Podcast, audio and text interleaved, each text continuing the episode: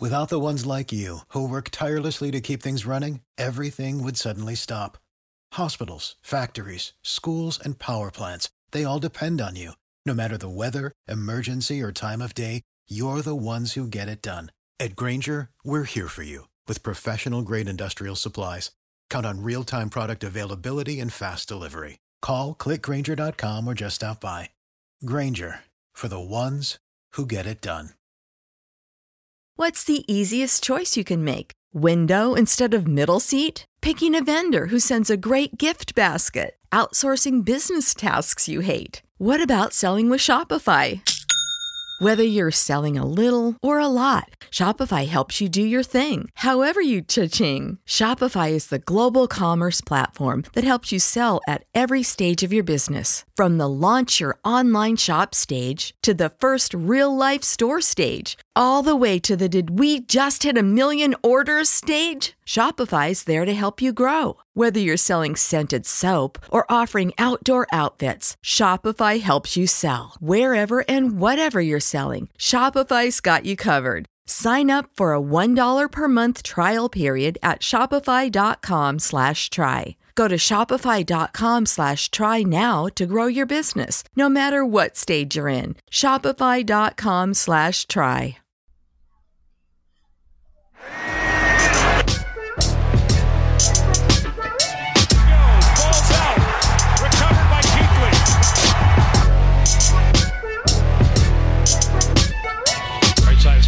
Drew making the tackle. Shaq Thompson for a 3-yard loss. Shaq busting through. My goodness. And what we've seen is Norv Turner offense coming to fruition because Cam is actually a pocket quarterback. Who knew? Oh my goodness. Tackle McCaffrey. Busting through at the 30, 35, 40. Race down the right side. Here he goes at the 50, 40, to the Miami 30, 20, at the 10. A swipe with the ankles. They can't get him. Touchdown, Christian McCaffrey. They can't get him. They can't get him. They can't get him. But you can catch us every Tuesday night, 9 p.m. The C3 Panthers podcast. Brought to you by CarolinaCatChronicles.com, where every Tuesday night we chop up the latest Panthers news and opinions from the fan perspective. My name's Tony Dunn. You can follow me on Twitter at @cat_chronicles.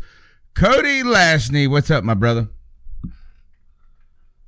Man, listen, there are a lot of things that you can call me in my life, but one of those things better be Nostradamus, baby, because I'm out here calling my shots, pointing to the rafters, and hitting home runs on the C3 podcast. I got to tell you, I'm going to be a little bit boastful tonight, but I think it's deserved. We'll get into it. It's another Tuesday night. We're talking Panthers football with the best Panther fans in the nation in our chat room. We love you guys. Tony Dunn. Ain't nothing to it but to do it, brother. Let's roll. Tonight's show is episode 19.15. Panthers are all or nothing, and we knew it. Cody Lashney knew it. That's right. The Panthers are scheduled to be, not scheduled, they will be and are, already is, have been, because it's been filmed. They will be the focus, the team of choice for Amazon Prime's All or Nothing series, where they embedded a camera group with the team the previous year. So this will be an embedded group, a documentary watching the Panthers 2018 season. And Cody, there's a lot to talk about. I mean, I know we wish it was this upcoming season because, like you said, somebody blew it up on Twitter and said, let me go ahead and spoil this for you. Nothing here. But at the same time, that's the big news, man. This has exploded. Panthers are going to be the focus of this. It's big for the team. Before we get into the gloating, Cody, just exciting by nature, right, to have this inside look at a team that we love? I mean, the Panthers have probably never been in a production this big before. I mean, this is going to be the first time that you'll see the inside, all the ins and outs of the Panthers this season. I know Tony and I have compiled a list. We've each put together some things that we really wanted to see in depth about what happened this past season. and we're gonna go through all of those. But yeah, I'm excited about it, and honestly, I'm happier. Even though this seems kind of contradictory, I'm almost happier that we're going to chronicle last season than we are this season, because there are a few things that happened last season that I want to be able to know and see what happened behind the scenes. I want to see how certain issues and things were handled, as opposed to how we were saying it was on the show, and how close we were to some of the thoughts and things that we were saying at the time. So will we have confirmation of what we talked about on the C3 Panthers podcast? Were our concerns legitimate? Where were the struggles? All of those different things. Yeah. I'm with you, is that it's kind of, I think that it will help us bring some closure to the 2018 season, Cody, because if this was Hard Knocks, which I don't know if we're actually eligible to be part of, but, you know, you are getting pumped for the season coming up. There are so many questions there. Maybe that piques your excitement. But on the other hand, the Amazon Prime series can help us deliver some closure here.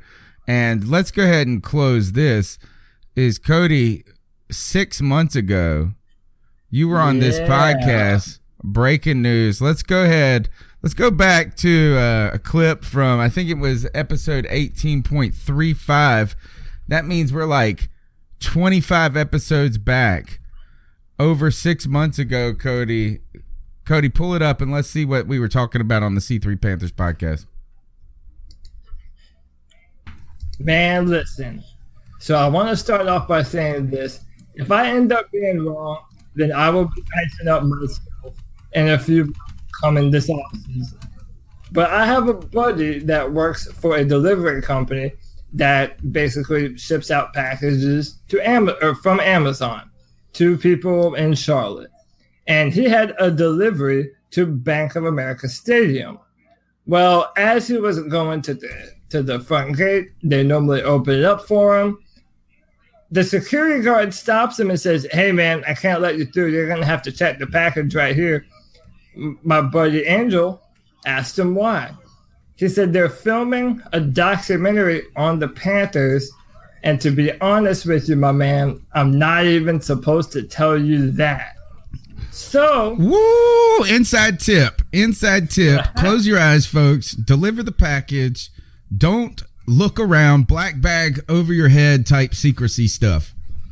So in my mind, I'm thinking, hold on. What kind of documentary would they be filming that no one's allowed to know about? And that's when a light bulb went off above your boy's head. Bing. I seem to think, and I might be wrong, time will tell, but if I'm right, remember where you heard it here first on the C3 Carolina Cat Chronicles. Baby, you already know what it is. I have a hunch that the Panthers are going to be the subject of the next Amazon Prime All or Nothing series that chronicles the entire 2018 Carolina Panthers season. That's my hunch.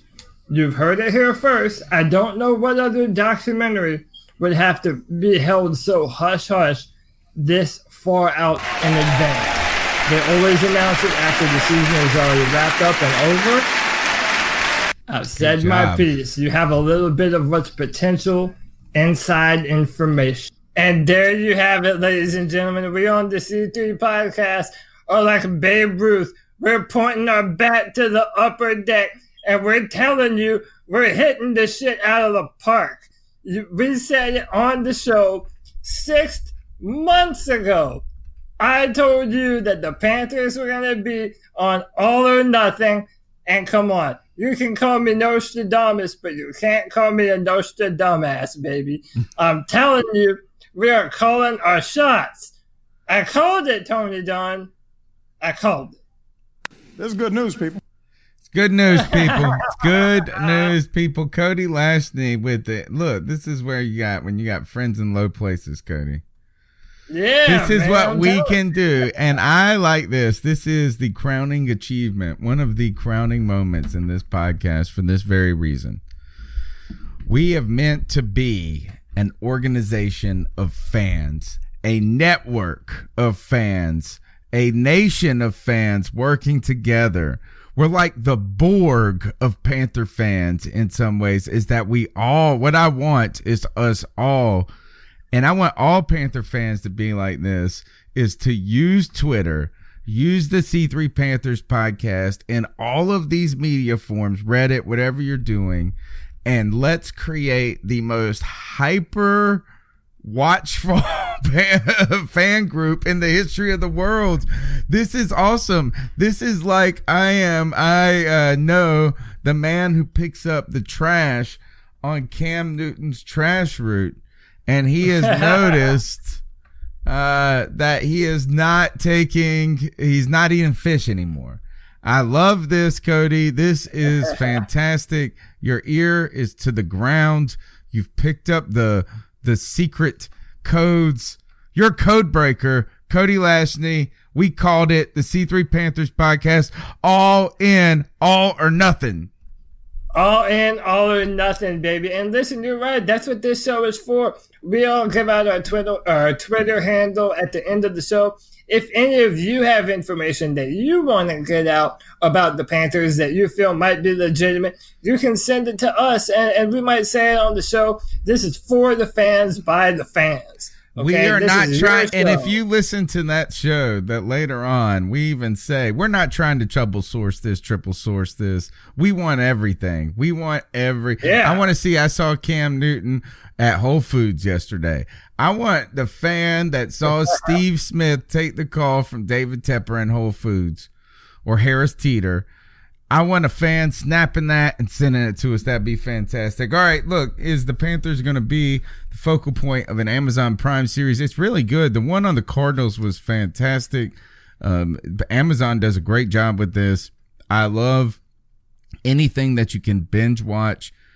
I know I will binge watch this. Yeah, me too. And as we binge watch this, Cody, what will be on your mind? You want to go ahead and jump into these lists of things that you want to see in this series. And what I mean by this is that if we could have unfettered access, which we know that this will be cut, a lot of this will be on the clipping floor of the Real Room or whatever they call it.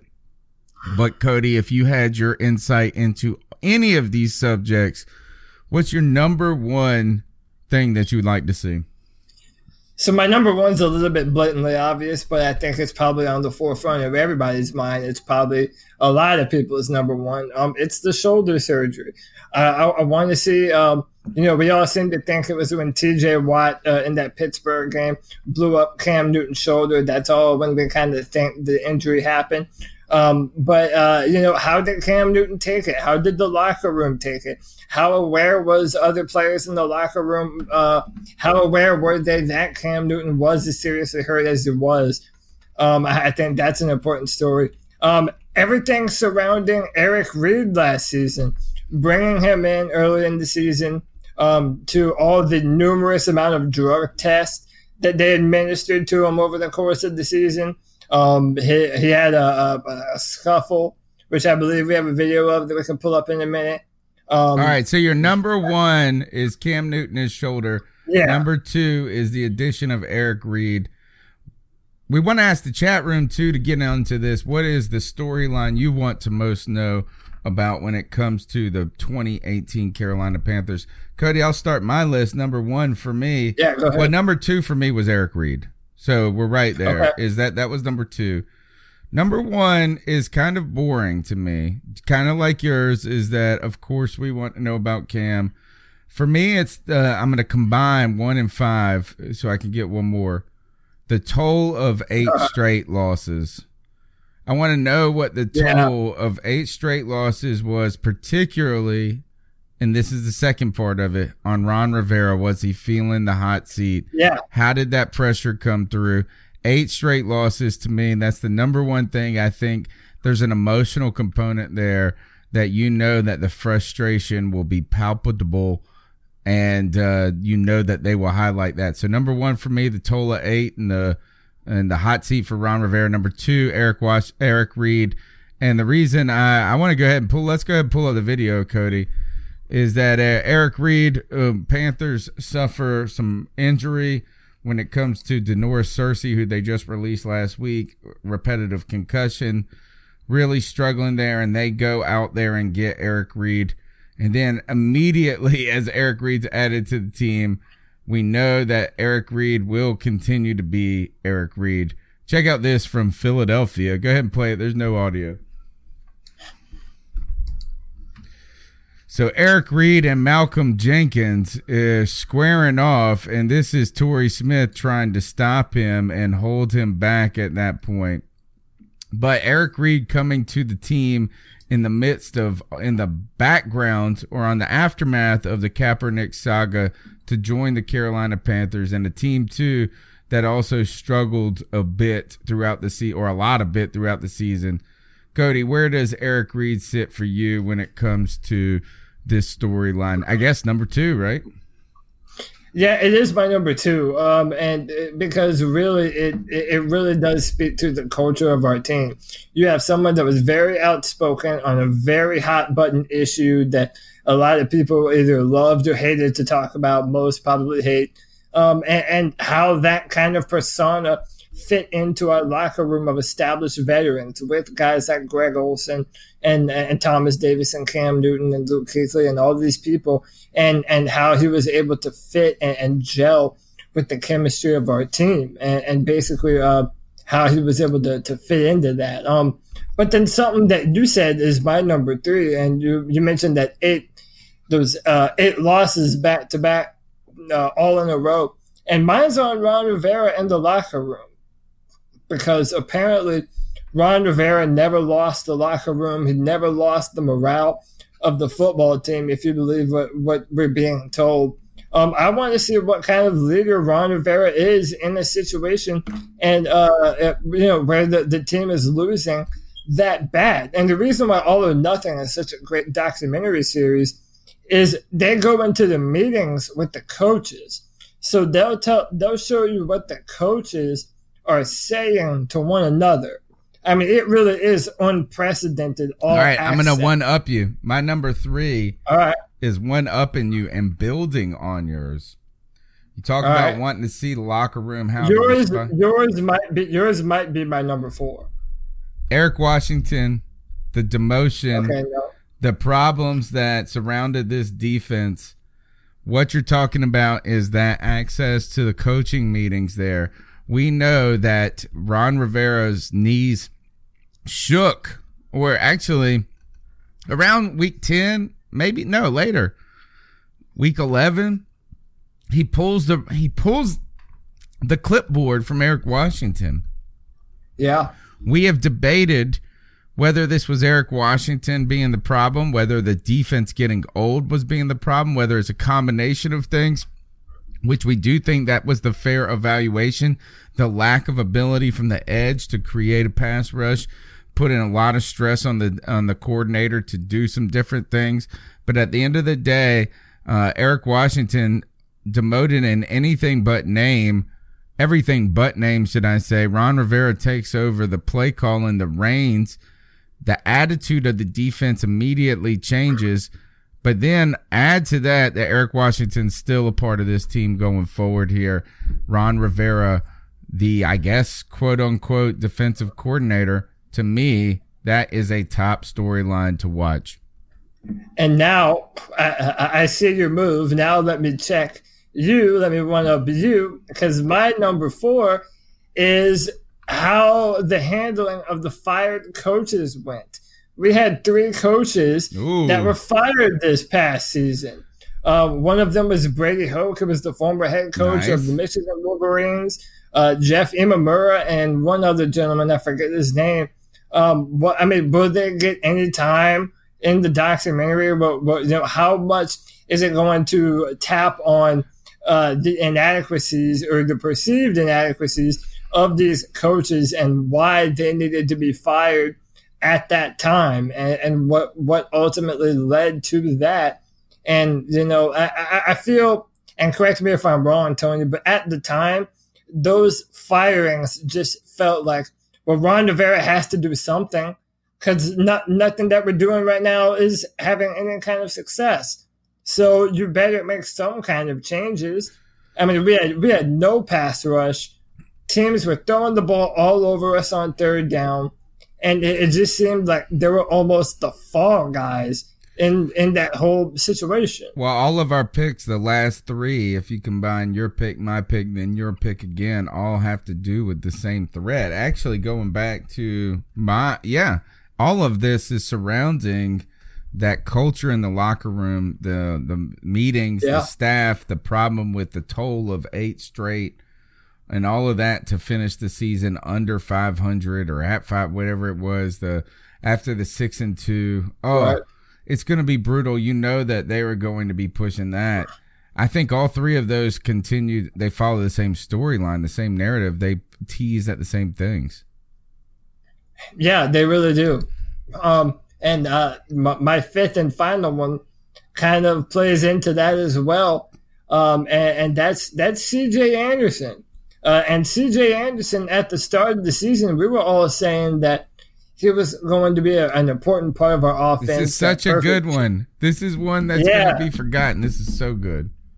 C.J. Anderson, the fact that we just let him go after the trade deadline, didn't try and get any kind of value for him on the free market. We just said to C.J. Anderson, hey, we're going to continue to run Christian McCaffrey into the ground. Thank you for your services. Now go play in the NFC Championship game and the Super Bowl with the Rams. So I'm very interested to see how disgruntled CJ was. If it came across on camera, how upset he was at the lack of snaps that he was receiving. And I think that's another thing that goes into the culture. How did other players around him react to that, or, What happened in the locker room as this was all coming to a head, pretty much? A lot of good conversation on YouTube. Go ahead and smash that thumbs up button if you're watching there. Help the show grow. Some ones on YouTube. Aldley says, this is why it took so long for DJ Moore to get in the game. That was on my list too, is how the rookies, and then add to that, not only why did it take so long for those guys to get on the field, but him and then Curtis Samuel and that remarkable success where every Sunday we had to watch this after they finally did start him. It was like one catch, 57 yards and a touch. Like their stats were remarkable for so little play. And I think Curtis Samuel had a touchdown like on every 5 plays or something like that, something crazy.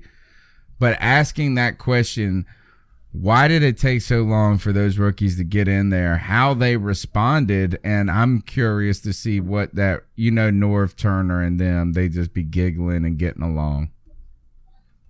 Yeah. And, that's another thing right there. Norv Turner, his first season as the offensive coordinator of the Carolina Panthers. And when we were 6-2, things seemed to be rolling, man.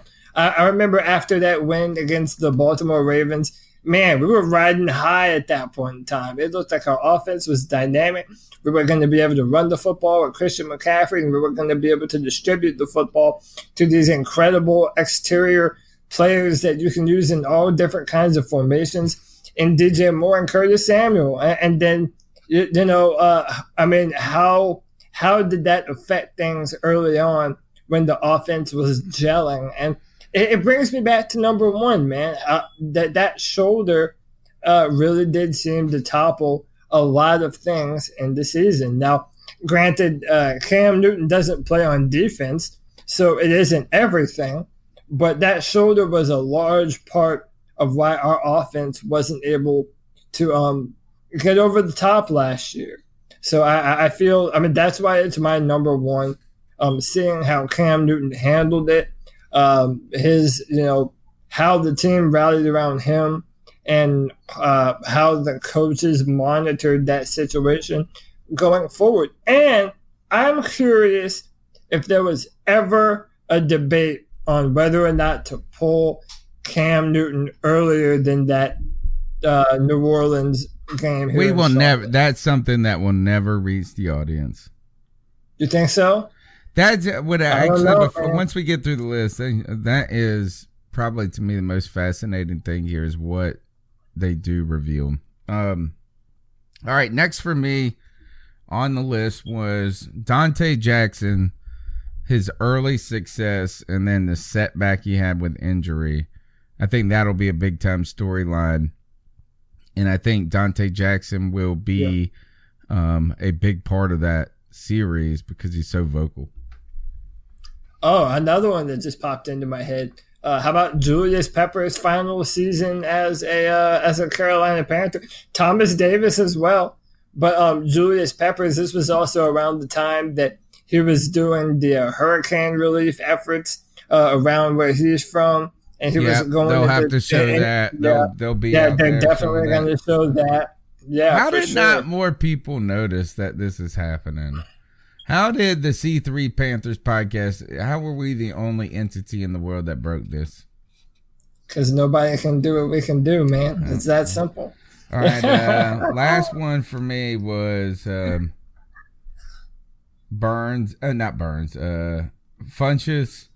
his back, and the bench. Devin Funchess. Yeah. You're going to watch Devin Funchess in this season. We know that he's no longer part of the team. But, boy, he had that stretch where he dropped a bunch of – he dropped a lot of passes in a row. Then all of a sudden he's benched. They say it's his back. I'll be interested to see. You know that they're going to tease that pressure, not performing. That's going to be part of this show. Yeah, 100%. I mean, in that game where he went back home against Detroit, I mean, he dropped absolutely everything that was thrown at him.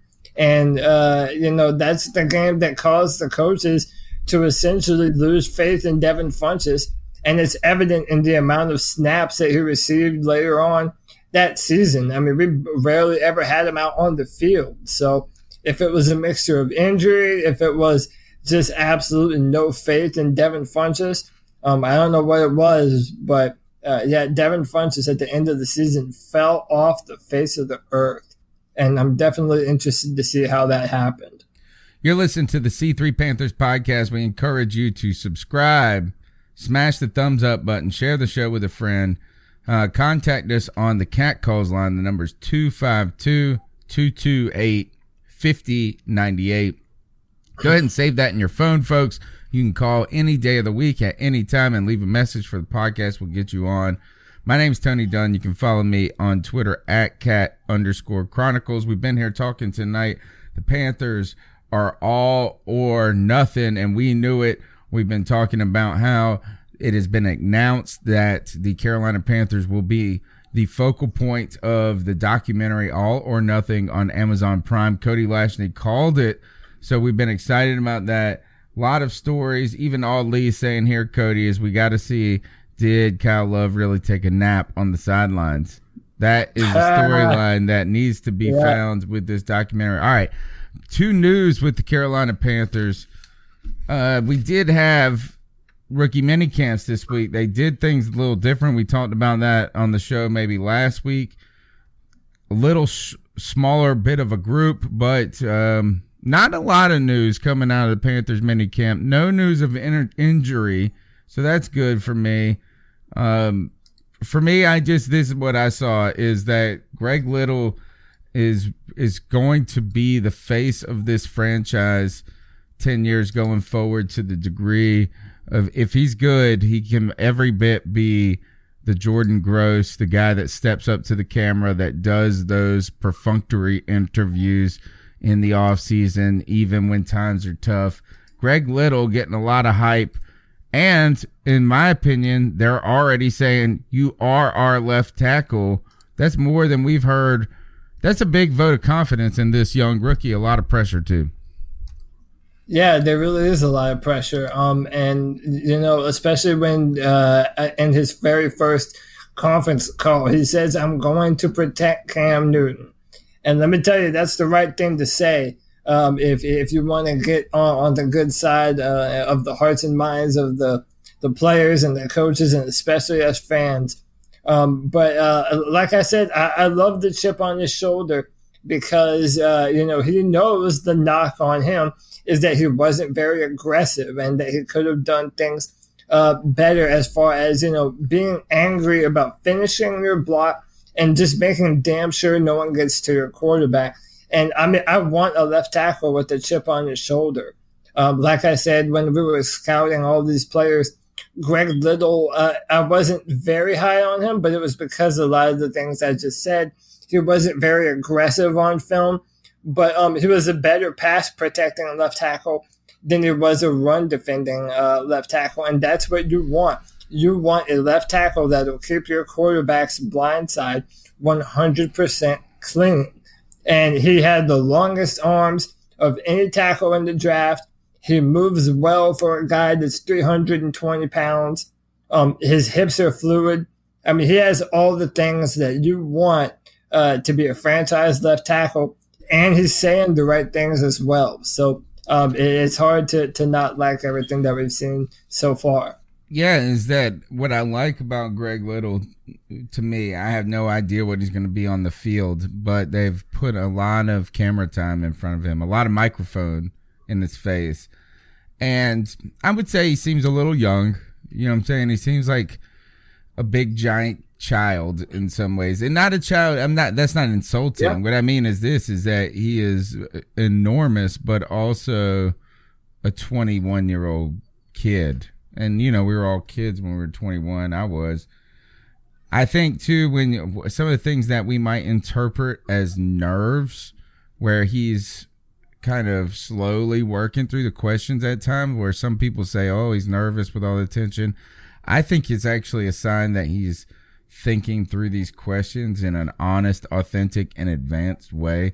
His answers, each answer to each question has not been...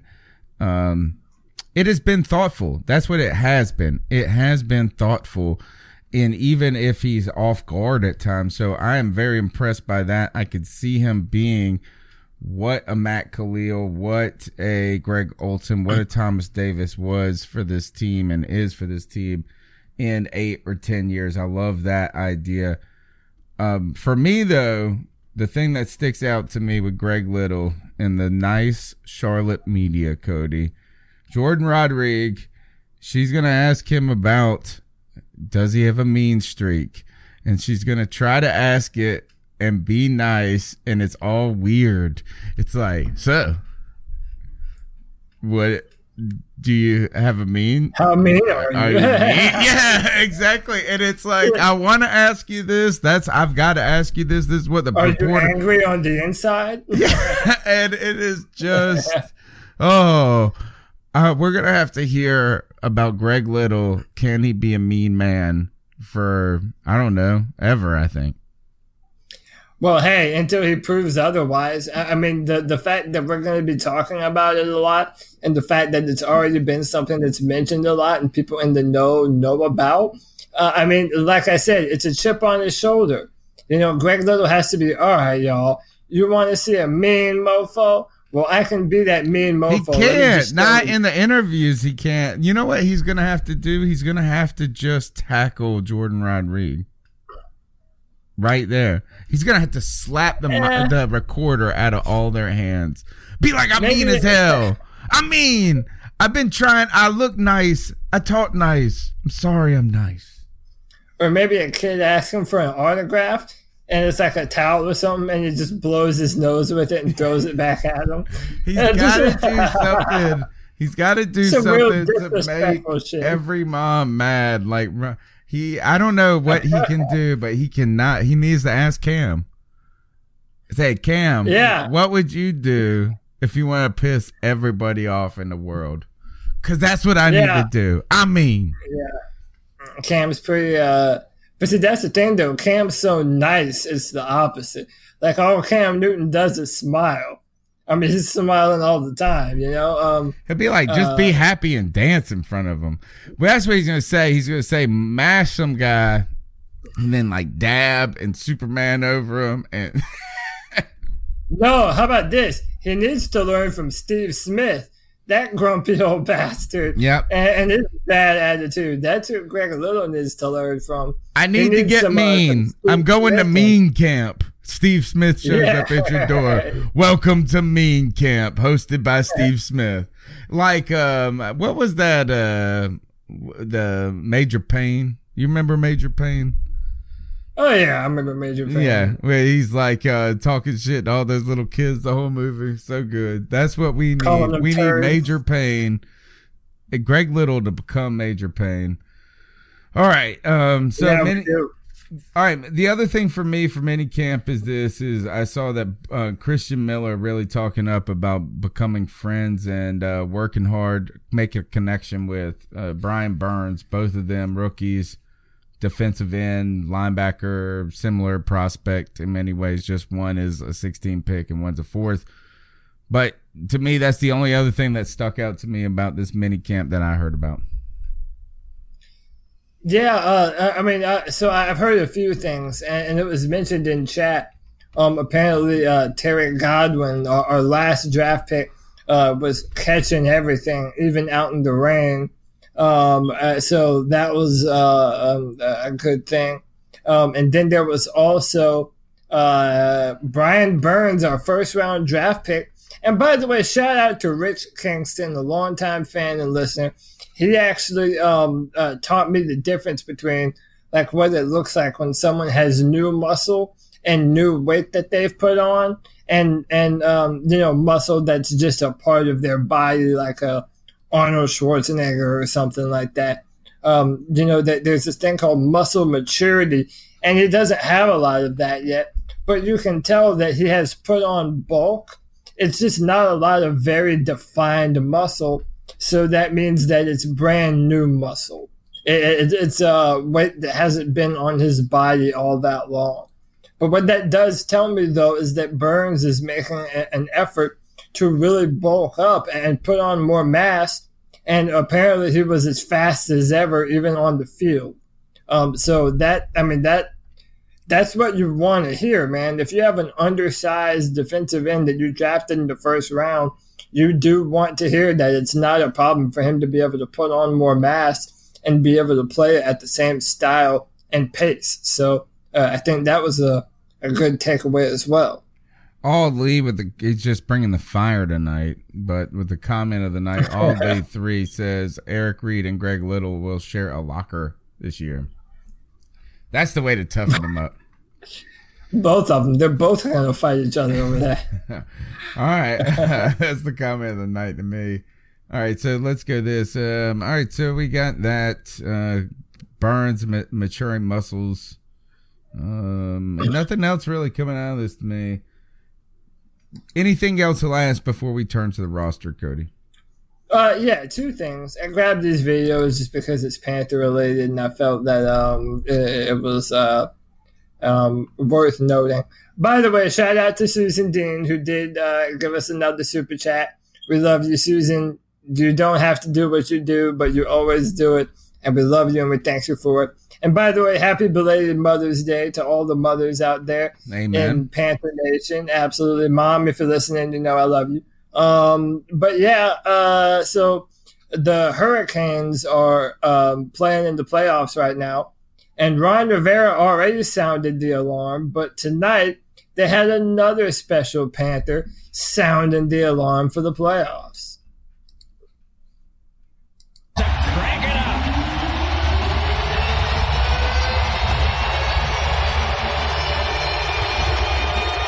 Get it, Luke.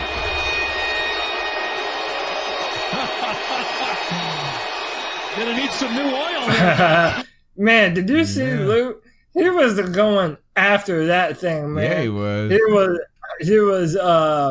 yeah, he was feeling that alarm pump right now. Good God. What's happening right now? They were down 2-0, 2-1. Oh, they just got on the board. They're down 2-1, 2-1. All right, Canes, we need you to come back.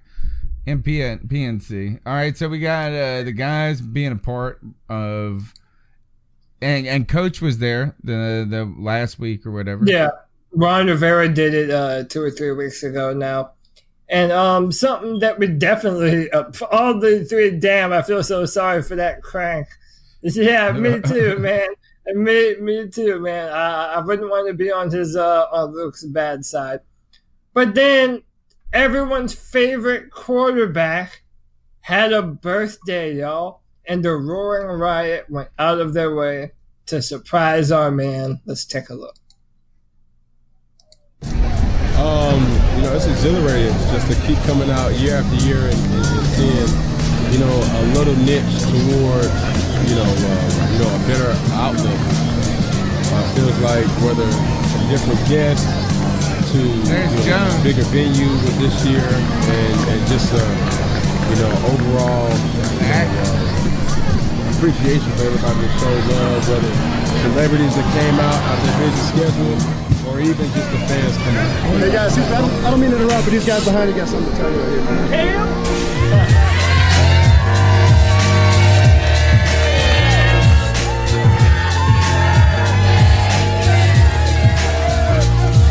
They hugged Cam Newton down there with Ryan. They touched Cam Newton.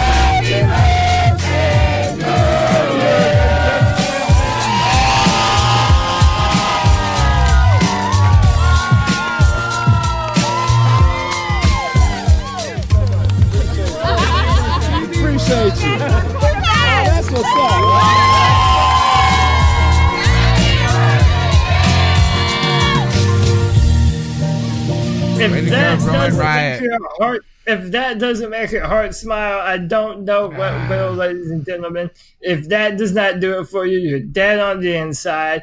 Listen, man, our franchise quarterback, Cam Newton, just turned 30 years old.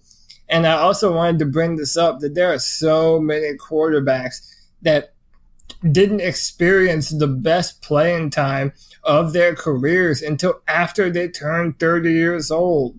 And, that was true with Drew Brees. That's been true with, I believe, Aaron Rodgers. I don't know how old Aaron Rodgers is, but he was in that late 20s to early 30s. He was early. So listen, like Cam Newton is, I know we're all concerned about the shoulder, but listen, man, if he comes back, he has more wisdom under his belt. He knows what he's doing. He has more trust in this offense than ever before. With Christian McCaffrey and now Greg Olsen coming back, I honestly believe that at 30 years old, you have not seen the best of Cameron Jarrell Newton. And I believe that like I sit here in front of you right now. Nice to see that. Look, Run Riot, they know how to tug on the Cam Newton heartstrings right there. Look, Cam's our biggest star ever. We love him, man. He's our biggest star that Charlotte's ever had. And 30 years old, 30 years young. I like to see 7 more years out of Cam Newton, 10 more years out of Cam Newton. I think it can happen. Cam Newton he can get better. That's the thing, is that the media wants everybody to be the best that they can be right now, yesterday. And if they didn't, they're a failure. But Cam Newton has been fantastic for the Carolina Panthers. He's kept us relevant no matter what. He's been the biggest change to an organization. He's something we needed so desperately. And then he's lived up to that billing. And I love to think that Cam Newton can only get better. So if this shoulder heals up, I'm excited about that. All right, Cody, let's do this. Let's turn to this. Is tonight's show really the only subject matter is that we're post-draft, and I was sitting here thinking about what can we talk about on the show other than just these, kind of fan moments, these fanboy moments. Look at that, like Jones sitting there. I was catching Cam Newton's sweat. That's what I would have been doing. I saw you doing it, Joan. Catching his sweat and keeping it like that old movie where that guy drank those tears in jail. I forget what it was. I should know it more. It's like Elvis songs in it or something like that. It had Johnny Depp in it. That's who had it. The chat room will tell us all about it. But what I want to talk about here is this, is we are out of the draft right now. We have done free agency. We're sitting here in the early stages. Panthers rookie minicamp. You signed to nobody's. the roster is kind of where it's at for the moment. Going into training camp, there could be additions, but let's go ahead and look at the roster, Cody. I want us to do an early assessment of what the Panthers are working with, strengths, weaknesses, and some things that have gone or what directions we're trending. When it comes to the offseason, the Carolina Panthers, I think, allocated a lot to Eric Reid being an important addition here. They also bolstered the offensive line with the adding of Paradis, the interesting signing of Darrell Williams, and then they really invested on the defensive line when it comes to the draft, the trenches. So right now, where's Marty Hurney sitting with this roster right now, Cody? I believe as of right now, and then apparently before the show sometime at some point, we signed another tight end. I don't know if he played in the AAF or something like that, but or he was one of the practice players. So, I mean, I have to think that they're probably pretty confident going into the season with the current depth that we have. Now, after training camp, that roster will be slimmed down even more. But, you know, I also, and I've said this before, I maintained that I would have tried to grab another safety to put at a position next to Eric Reid. I felt that would have been beneficial to us. I would have done that over a quarterback, but hey, we've already talked about that ad nauseum. Right now, the safety class, right now, just to give people listening a kind of gist of what the safety class right now listed on the Carolina Panthers website, Eric Reid, obviously starting, we would call him the starting strong safety. Damian Parmes. Damian Parmes, Kai Nukwi, BYU. I'm guessing no, he's never played. Cole Luke. Well, Colin, his picture, he's wearing a Browns jersey, so I guess he played for the Browns at some point. Good point. Cole Luke, Colin Jones, Rashaan Gaulden, and Colin Jones Ballard. Guys, first of all, when you look at the depth chart in this way, I can see why people are going crazy about us drafting a safety in the draft and needing one, is that even if you're a Rashaan Gaulden fan like I am, who thinks that he could be a free, you know, you don't know what you have yet. Don't give up on him. There is no depth here, guys. Colin Jones is going to play this year. Damian Parnes never plays. Everybody's always excited about him. This group is not only – Eric Reid is the only piece in this group that we know anything about, and behind that is very thin, Cody. Yeah, it is very thin. I mean, other than Eric Reid, you have a bunch of who, what, when, where, and hows behind him. I mean, do we have any faith in Colin Jones to do anything worth the damn? Well, he'll play. He will play, guaranteed. There's going to be. He's probably going to be starting by the beginning of the season. Somebody's going to get hurt. Colin Jones is going to play significant time. I mean, then there are guys that we just don't have a lot of information about. We don't know about Rashaan Gaulden. I felt that from his tape and from his numbers at the combine year before last. Or this past, not this past draft, but the one before, that he wasn't fast enough to play the free safety position. So if they want to put him in the box, maybe put Eric Reid at the free safety position, which is kind of where we don't feel his best suited. We feel that Eric Reid is best suited to be another linebacker of sorts, kind of, you know, in the box. And other than that, it's just a bunch of players that we have no idea who they're going to be. Cole Luke is 32 years old. Kai Luka is 36. Damian Parmes, that's not right. That says he's 45 years old. Those are his. Those are the jersey numbers. Oh, I'm all the way stupid. Yeah. Oh, okay. Look, all the way stupid. No, you're right, because Eric Reid is not 25. All right, yep. I'm icing myself up. But, all right, yeah, all right. I was about to say 45. Gosh. Who the hell is 45 playing football? Damian Parmes can't get on the field. He's been in the NFL for 20 years. He's been in there that long. Yeah, yeah, that makes a lot more sense. All right, so what we got here is nobody's, man. Yeah, is there's some concern there, and then behind Gaulden, if you're concerned about Gaulden and being unproven, you have not seen any of those other guys play.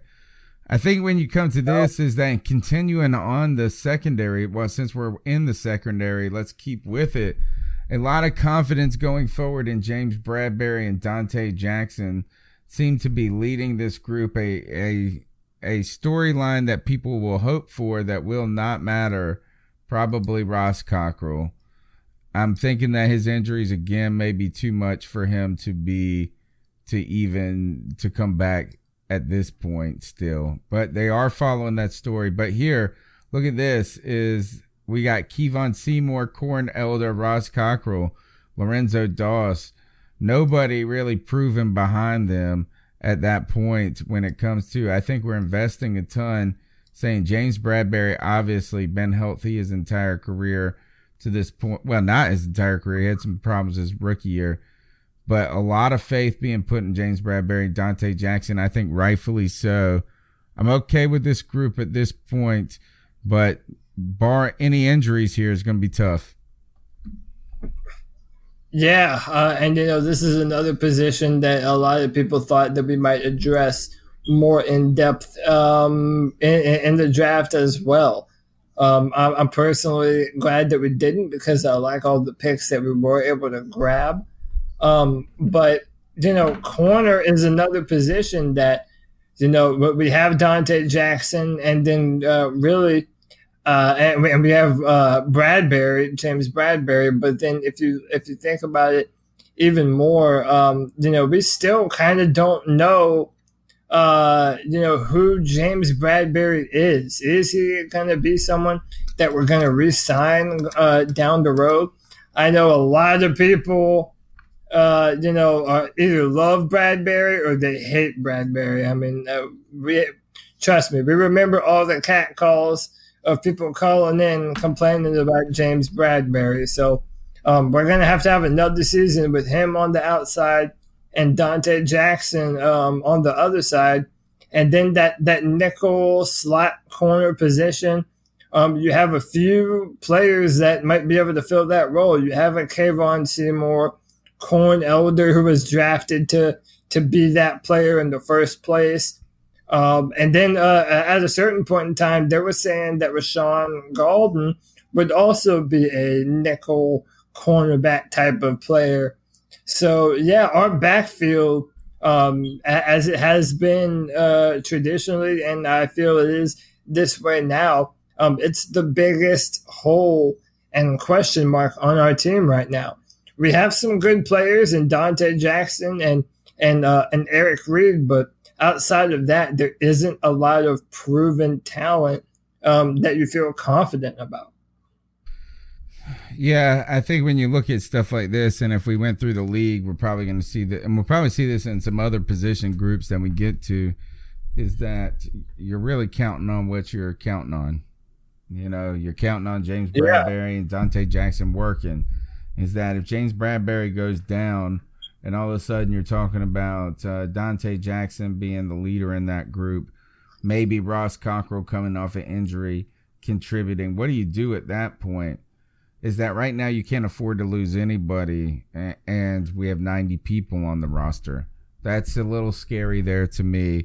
The secondary is not only partially unproven in some places, is that the guys behind them are certainly unproven.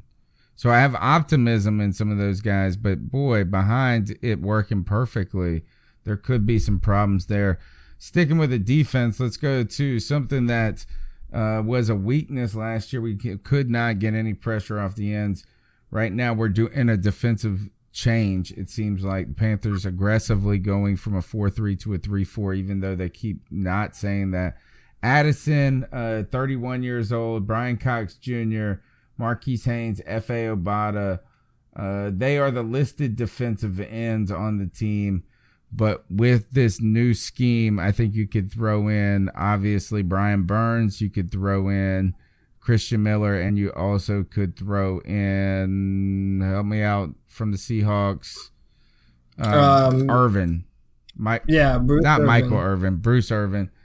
Bruce Irvin. So when you think about those, the ends, and you add in those linebacker ends, is that group actually has a little bit more depth than I would expect off of a group that was so bad last year, or so thin last year.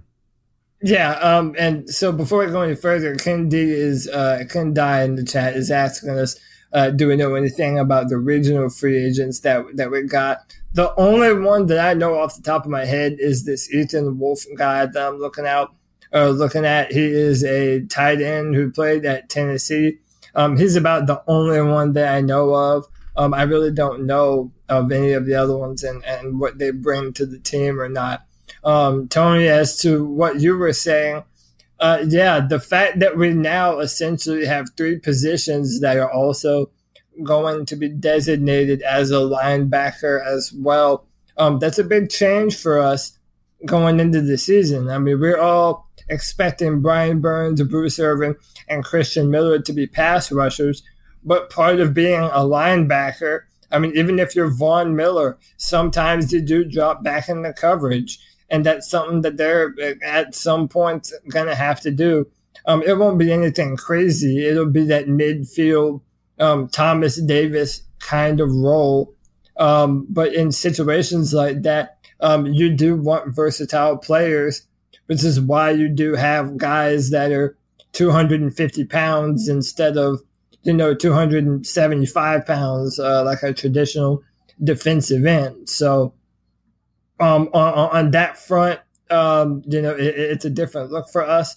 And then you have to factor in Jermaine Carter is another player that we're hoping to see a lot more of this year. Andre Smith out of North Carolina. You have to feel that the coaches are probably pretty confident with what they've seen in them. Zero experience behind Luke and Shaq there. Yeah, 100%. And they're probably hoping to see a lot from both of them this season. In the preseason, to know what kind of depth they have, because if Luke or Shaq goes down, there's no more David Mayo. Bad news. Yeah, no more David Mayo. There's no more Thomas Davis. There's no more. The guy that went to New Orleans, I'm blanking on his name right now. I know who you're talking about. Yeah, but he had the long hair at one point. Guys, I don't know. Anyway, the chat. What you're bringing up to me that was weird here is that when we look at last year's team and we look at the deficiencies of it, and you look at the linebacker position, you think this is that. Oh, and we didn't even mention this when we were talking about the storylines, Cody. What's the super storyline with a linebacker who's not part of the team anymore that we need to know about with All or Nothing? I don't think we even mentioned it. Your guy, Thomas Davis, coming back from suspension, that's got to be part of the All or Nothing series. Yeah, it has to be. And, I want to know. Yeah, it'll be interesting. And also seeing how that affected, the linebacker core. With Shaq Thompson, I remember last year Shaq Thompson was saying it was going to be the year of 54. And he was seeing 54 everywhere, and it just didn't turn out that way. And then when you look at that. AJ Klein, by the way. Thank you to Scott Thomas. Well done, AJ Klein. Oh, but when you think about it, is that we're talking about you thinking a wealth of riches at linebacker when you have Thomas Davis, you had Shaq Thompson, you had Luke Kuechly, and then these, is that too many? Now all of a sudden we're going from too much experience and too many options with no options on defensive end. And it, to me, it's flipping a little bit. The linebacker, the traditional linebacker, has gotten thin. And strangely, where we thought was a strength is that I would argue too, Questions on defensive tackle here. If anything goes wrong with that three-man rotation, Poe, Love, and KK, you're banking a lot on Vernon Butler, and going into a 3-4 defense is that I'm starting to think that some of our problems, we need to be able to stay healthy up the middle. That's what I'm saying. And did we ever talk about this, the fact that we didn't pick up Vernon Butler's fifth-year option? I want to say that was some older news. Or did that happen? I don't know if it happened in between weeks, but we did not get Vernon Butler's fifth-year option, which doesn't mean a ton. It just means this, is that we definitely don't see him as a premier pick already. No, and we've known that for a long time about him. And, you know, like I said, it was an infuriating pick at the time, because they drafted Vernon Butler to be an insurance policy in the case that we didn't re-sign Kerwan Short or even Star Lotulelei, which, you know, I felt that he should have been able to fill in for Star Lotulelei after he left, but instead we went out and got Dontari Poe. So, I mean, listen, I'm of the mindset that it's time to put up or shut up, man. I mean, if you're Vernon Butler, you have to know that if you want to get paid anywhere in the NFL – like, guys, how about this? Kelvin Benjamin might never play another snap of football ever again in his entire life. I mean, he had the opportunity to prove himself while he was in Carolina. Then it's time for him to get a second contract after being traded around, and now no one wants him. So is Vernon Butler going to be sent to that kind of purgatory, that kind of hell? Well, hey, man, it's up to him. You either show what kind of player you are this year, or good riddance, man. Peace out. I mean, if you're not contributing, then what are you here for? Let's go ahead and switch to the offensive side of the ball when we look at this offensive team. It's like a weird reversal of what we've had in the past. Right now, it seems like all of a sudden we go from our weakness being the offensive line to potentially, hopefully, what we're thinking is a wealth of riches here. Moten, Williams, who you're going to start at right guard, top end draft pick with Greg Little left tackle. Then you've got a lot of guys behind them, whether it becomes to Van Larson, who is a utility guy, and also who else we got? Center. Oh, we got Paradis up the middle, who is a Pro Bowler. It seems all of a sudden we go from the offensive line to being the one that's thin that we have problems with, to now that could be something that's maybe a source of strength. And at the same time, our tight end picture, we're giving a ton. We're counting so much on Greg Olsen's health coming back.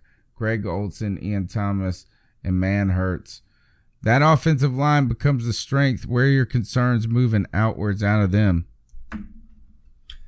You might be able to say,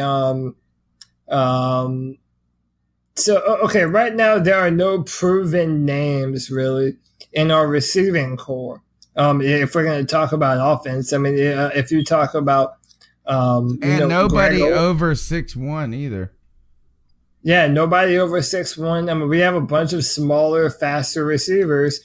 The pendulum has swung. Yeah, really, we had Devin Funchess and Kelvin Benjamin on the team, who were these monster, slow guys that were supposed to be possession receivers, and they didn't even turn out to be that. And then you really have a lot of inexperienced players at the receiving core. DJ Moore, a first-round pick, and Curtis Samuel, who's probably my favorite, personally, my favorite receiver prospect on the team right now. Just a ton of potential, a ton of upside. You just really hope that they take the next step. I hope that Curtis is dependable in his health and that he's able to play a full season and not have any heart issues or a broken. Which another storyline. Did you bring that up earlier when we were talking about the storylines that he had damn heart surgery? Oh, yeah, I brought it up to you before the show, but we didn't mention it. Yeah, the fact that Curtis Samuel just out of nowhere a couple of days or something before the Dallas game to start the season, he had a heart murmur of some sorts, and he wasn't able to play right away. So that's another an interesting thing to watch out for. But other than that, it threads the same line. There's not a lot of high-end experience on the team right now. But I think could be explosiveness and awesomeness is then in a perfect world. I think that there is concern with Curtis Samuel. Can he stay healthy? Will he fall the wayside of a Damiere Byrd in a sense? Maybe not as bad. But at the same time, I think that so many people, if you listen to the weirdos when it comes to like evaluating people, and they're like, DJ Moore can't be a number one DJ. I'm so excited by DJ Moore. Ken Dye says he loves DJ Moore. He could be a powerhouse prospect. He looks like Steve Smith, but bigger to a degree. I am excited about this. I'm not writing him off as the next superstar in the NFL. Yeah, I mean, everyone has to prove it. And Underground West in the chat says Curtis Samuel could be dangerous when healthy, elite even. And, hey, I've always made the comparison that, Curtis Samuel has the potential to take the top off in a similar manner to what Tyreek Hill, how Tyreek did for Kansas City before he started, breaking children's arms and shit. So, that's here and there. But I do agree, man. Curtis Samuel, when he was healthy, I mean, his ability to make separation and run routes was already so advanced. He has a good understanding for how to run the routes, get low on his breaks. Out of every receiver on the team that I'm most excited about right now, I would probably say Curtis Samuel would be my pick for that. I tell you this, is that I feel like we could weather injury more on the offensive side of the ball than we could on the defensive side right now. Yeah, 100%. Is that I think 100%. That the drop-off from our wide receiver ones to twos is manageable. You could stick in a Torrey Smith. You could stick in a Jarris Wright. Those guys have experience that all of a sudden they can – yeah. Exactly. Chris Hogan, the tallest receiver, second tallest, good to Andre Leveron, who has never played, and probably will never play. Right. So to me, is that I feel like right now when I look at, even if you go to the quarterback situation now with the addition of Will Grier, to me the side is the unknowns are now completely on the defensive side of the ball. Can the transition to that system pan out? And then, boy, there's not a lot of depth when it comes to that backfield or even straight up the middle. A little precarious situation for the defense. We'll be watching that closely, Cody. Yeah, I mean, it's one of the things where I feel like it flip-flops every year.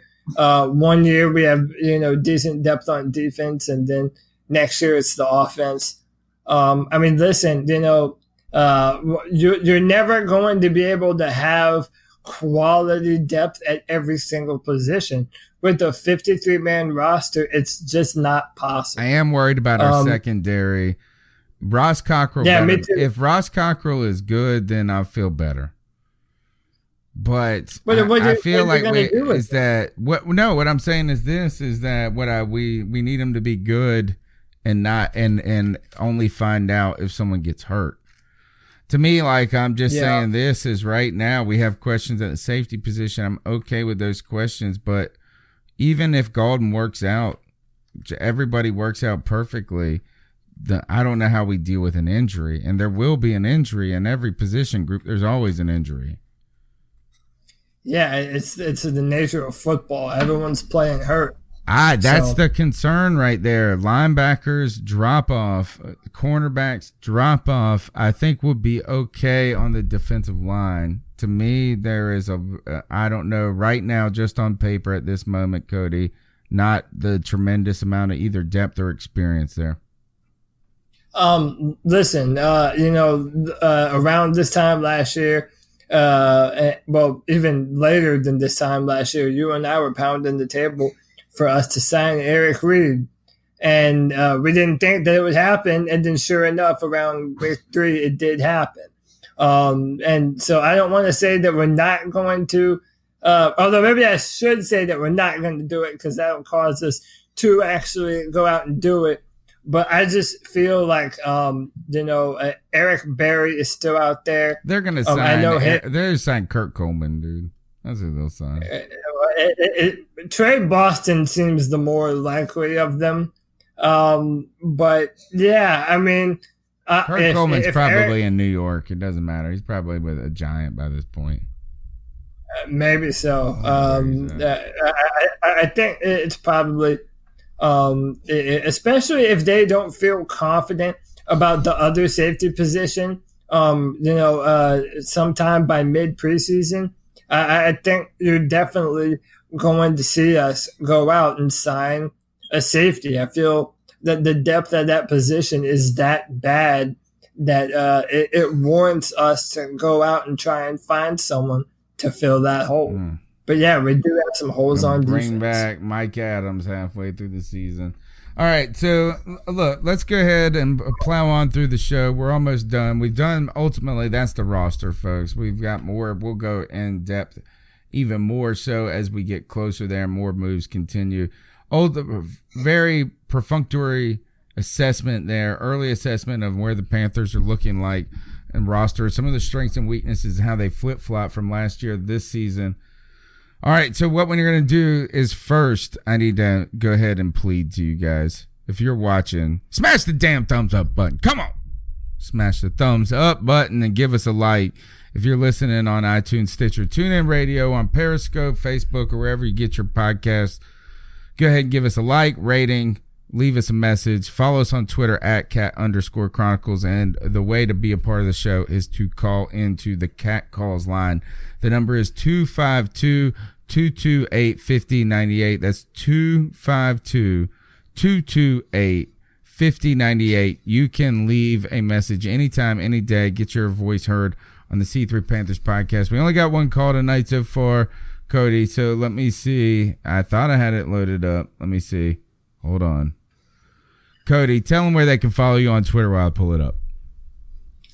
At Cody Lack, CODYLAC.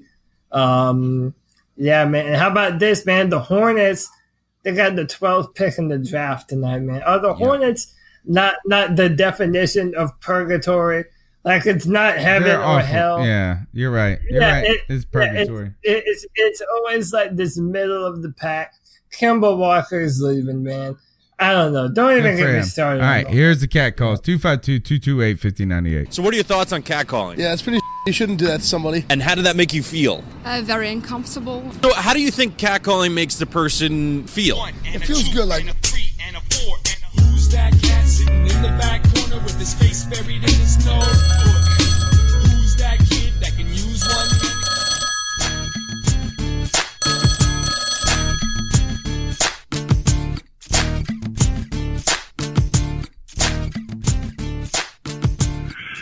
Boys, it's Cody or CK up here in Roanoke, VA. CK, what's up, man? Just calling in, put my 2 cents in about something. Just read Cody's tweet about All or Nothing. I'm not even kidding you, Cody. I was thinking about that statement you made in the middle of the season about your inside man telling you about some secretive shit going on down there. He's our angel. So I was literally thinking about that last week. I'm like, guess nothing came of that.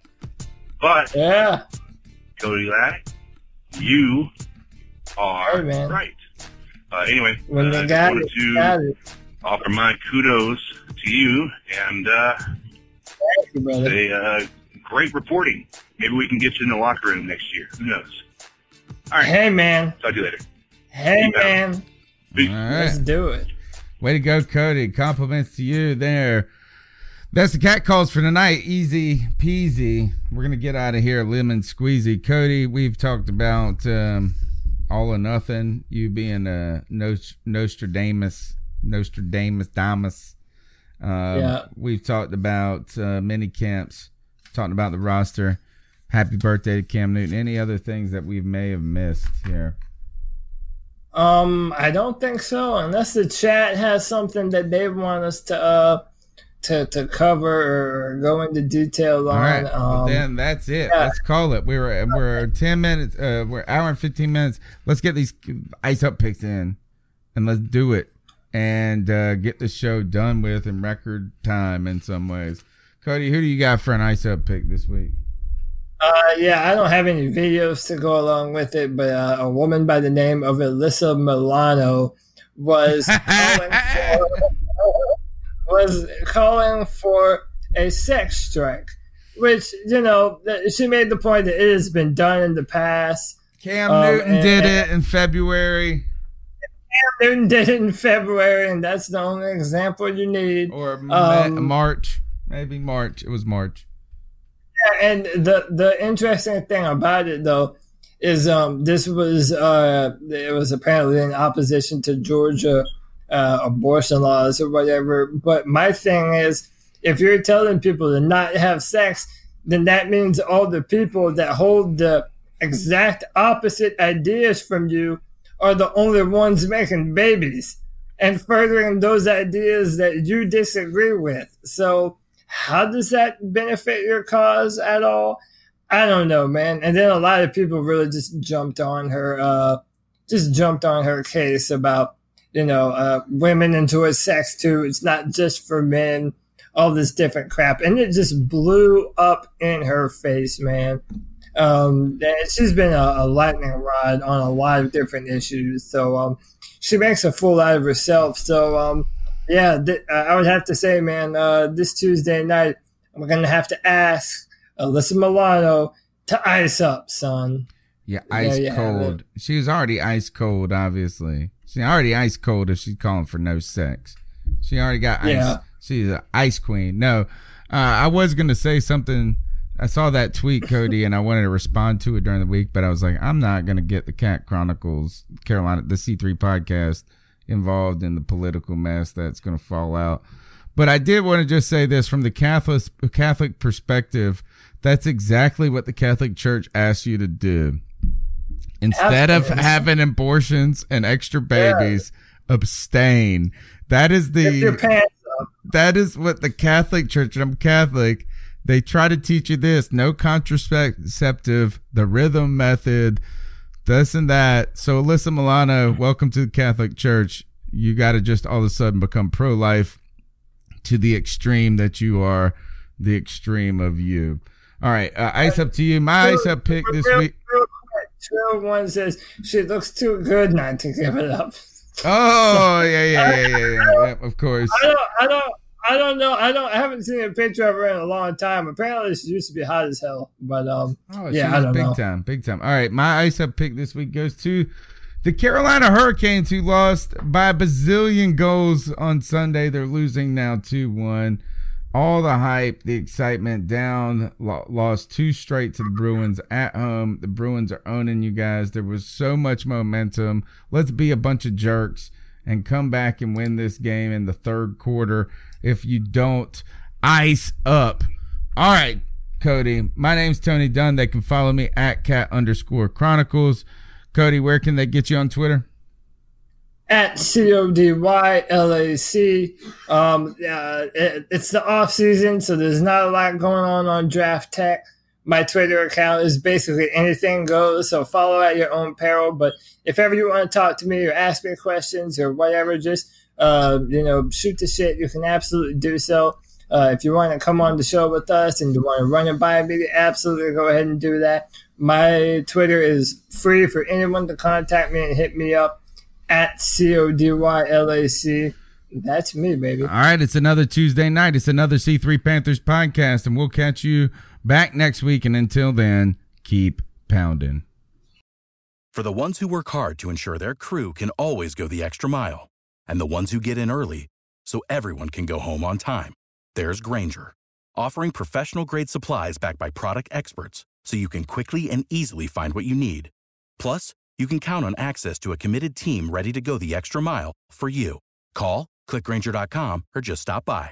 Grainger, for the ones who get it done.